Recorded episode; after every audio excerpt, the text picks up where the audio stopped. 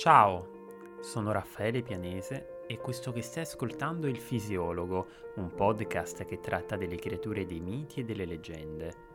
I racconti antichi sono spesso popolati di protagonisti e comparse che poco o nulla hanno di umano, figure così affascinanti da non conoscere mai tramonto. Se desidererai ascoltarmi per i prossimi minuti, ti condurrò alla scoperta dei loro segreti non mi resta quindi che augurarti un piacevole proseguimento e un buon ascolto.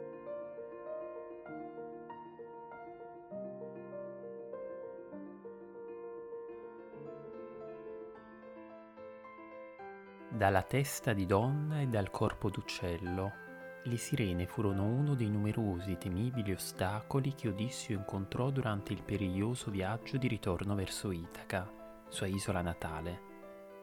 Omero, autore dell'opera che vede per protagonista Odisseo, l'Odissea per l'appunto, le introduce nel dodicesimo libro per bocca di Circe, una dea e una maga, figlia del titano Elios e dell'oceanina Perseide, abile nelle arti illusorie e nella trasmutazione.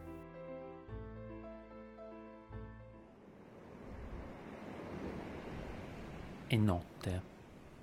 Il sole è tramontato la volta celeste si è tinta di sfumature fosche. Il mare è cupo. I compagni di Odissio riposano. Circe, al contrario, non sembra essere colta da Ipnos, il dio del sonno. Con un gesto delicato prende Odissio per mano e lo chiama in disparte, la volontà di annunciargli le disavventure che il fato ha in serbo per lui. Una volta abbandonata l'isola di Ea, dove adesso si trova, lui e i suoi uomini si imbatteranno nelle sirene, esperte e rovinose ammaliatrici. Non è però dalla loro bellezza che devono guardarsi le spalle, bensì dai melodiosi canti che intonano quando la prua di una nave si approssima ai loro scogli. Le sirene non appaiono per ciò che sono. Poco distante da dove giacciono, un campo costellato di fiori, si erge il macabro risultato di chi cede alle loro malie un cumulo di ossa e di teschi, di corpi putrefatti e di scheletri marcescenti. La maga, da ultimo, presenta a Odissio anche una soluzione, della cera, con la quale l'intero equipaggio dovrà turarsi le orecchie, e delle funi, con cui il sovrano di Itaca dovrà essere legato all'albero dell'imbarcazione. Non c'è altra soluzione per fuggire al loro canto fatale.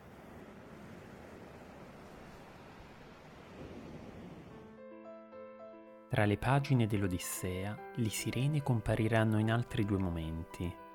Il primo ha luogo quando Odissio lascia l'isola di Ea per rimettersi in viaggio. L'eroe dal multiforme ingegno è turbato dalle premonizioni di Circe L'inquietudine che alberga nel suo animo si oppone al delicato sciabordio delle onde contro lo scafo. Durante la traversata, l'uomo rivela al suo equipaggio il nefasto destino che attende loro se non mettono in pratica i consigli offerti dalla maga. In questi versi il canto delle sirene viene descritto come tespesios, aggettivo frutto dell'unione di due sostantivi, teos che significa Dio, ed epos, parola, una melodia dunque perniciosa, ma anche intessuta di parole divinamente soavi.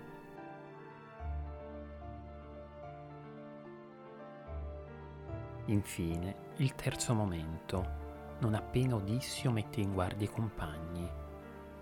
Il vento cala, il mare diviene piatto giunge la quiete che preannuncia un'imminente sciagura. Poi d'improvviso si leva un canto. Le parole sono chiare. Invitano Odisseo, l'illustre gloria degli Achei, a scendere a terra così da potersi godere la bella melodia. L'astuto eroe però non può muoversi. Delle funi ben strette lo legano all'albero dell'imbarcazione e a nulla valgono le suppliche che egli rivolge all'equipaggio per far sì che le corde siano slegate. I suoi uomini, le cui orecchie sono state tappate con la cera, non odono alcuna parola. La nave costeggia dunque la mortifera isola. A mano a mano che si allontana, il canto perde di intensità finché d'un tratto il pericolo è definitivamente alle spalle.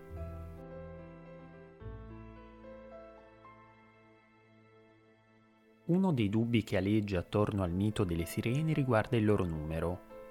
Quante erano di preciso? Omero e il geografo Strabone ritengono che esse siano solo due.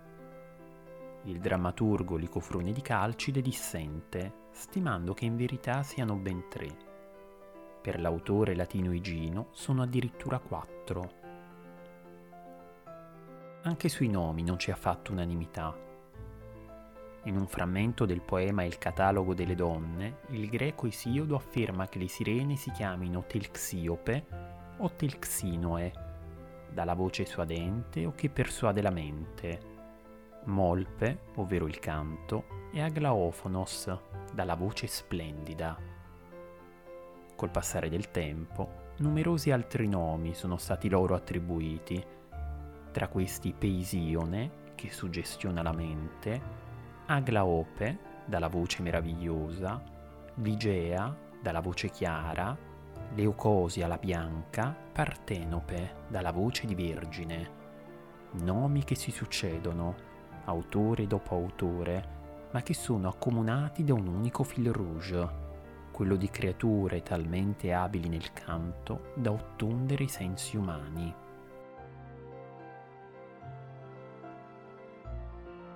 Una piccola menzione meritano le morti di Ligea, di Leocosi e di Partenope, descritte nel poema Alessandra, redatto dal già citato Licofrone.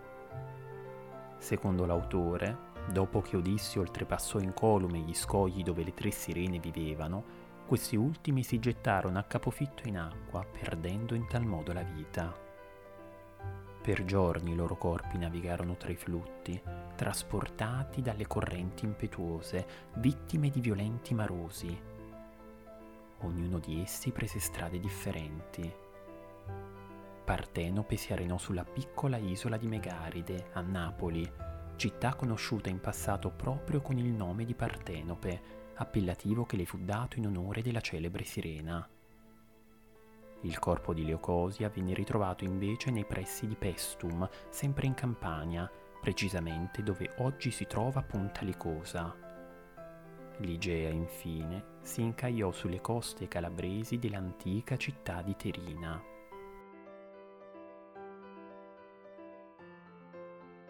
Gli antichi non trovarono un punto d'intesa neanche sulla paternità di queste creature. Secondo il tragediografo Sofocle, esse sono figlie di Forco, divinità marina primigenia.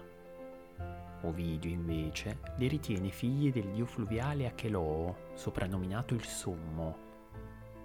La maternità è contesa tra Calliope, la musa della poesia epica, Tersicore, personificazione della danza, e Melpomene, protettrice della tragedia.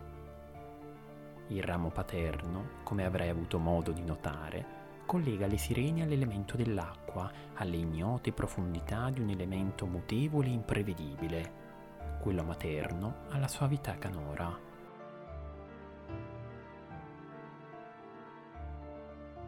Oltre che nell'Odissea, le sirene compariranno anche in altre opere posteriori, nelle argonautiche di Apollonio Rodio, ad esempio, esse saranno sconfitte in una gara canora contro Orfeo, un cantore, figlio di una musa, membro dell'equipaggio salpato con l'eroe Giasone alla volta del vello d'oro.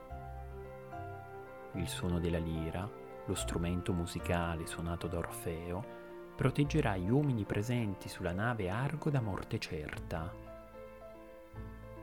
solo un uomo finirà per essere soggiogato dalla voce ammaliatrice delle sirene. Bute, che per pietà di Afrodite verrà salvato e portato a Lilibeo, in Sicilia. Lo scrittore romano Claudio Eliano, nel De Natura Animalium, paragonerà la bellezza del canto di un uccello che vive in India alla voce delle sirene. Nelle Dionisiache nonno di Panopoli rammenterà quanto ipnotico sia il canto di queste creature. Una volta che il marinaio cadrà nella rete fatale del destino, egli non sarà più in grado di controllare né la posizione delle Pleiadi né quella dell'Orsa Maggiore. I suoi occhi e le sue orecchie apparterranno solo alle sirene. Nella Suda, enciclopedia bizantina, le sirene saranno descritte con la parte superiore del corpo come quella di un passero, quella inferiore rassomigliante invece a una donna. Nelle Metamorfosi, Ovidio le tratteggerà come ancelle di Persefone, figlia di Demetra, dea delle messi. Pausania le decreterà sconfitte in una gara canora contro le muse, proprio come era accaduto con le nove Pieridi. Licofrone di Calcide, infine, le immaginerà sterminatrici di centauri.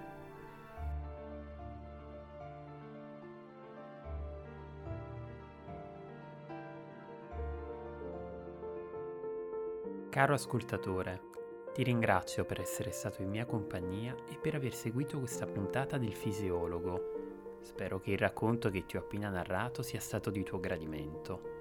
Se lo vorrai, ti attenderò con piacere al prossimo episodio. A presto!